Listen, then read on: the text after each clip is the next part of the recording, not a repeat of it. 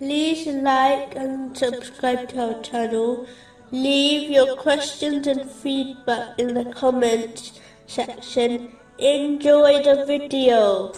Moving on to chapter 49, verse 1. O you who have believed, do not put yourselves before Allah and His Messenger.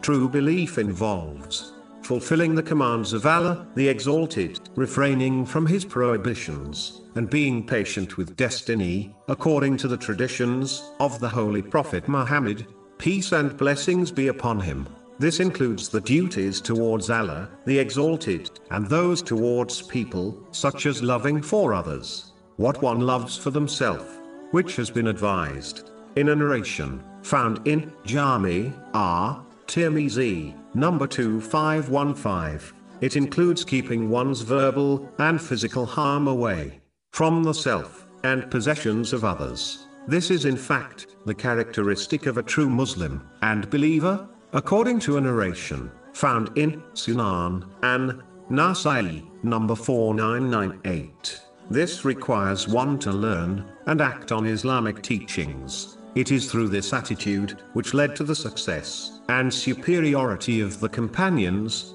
May Allah be pleased with them.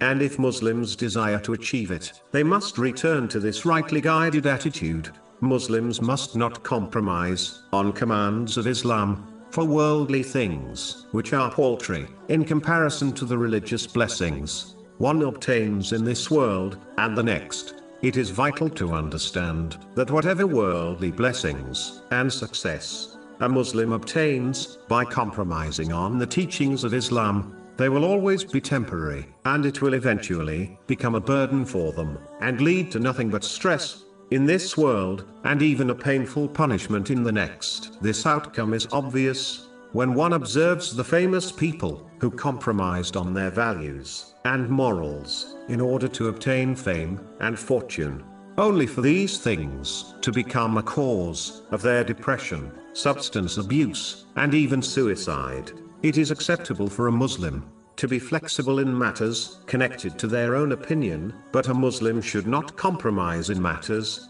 which Islam advises about. Muslims should not choose the pleasure of people or their own pleasure if it leads to the disobedience of Allah, the Exalted, as people will not be able to protect them from Allah, the Exalted. But if person does not compromise on Islam, Allah, the Exalted, will protect them from the negative effects of people, even if this is not obvious immediately.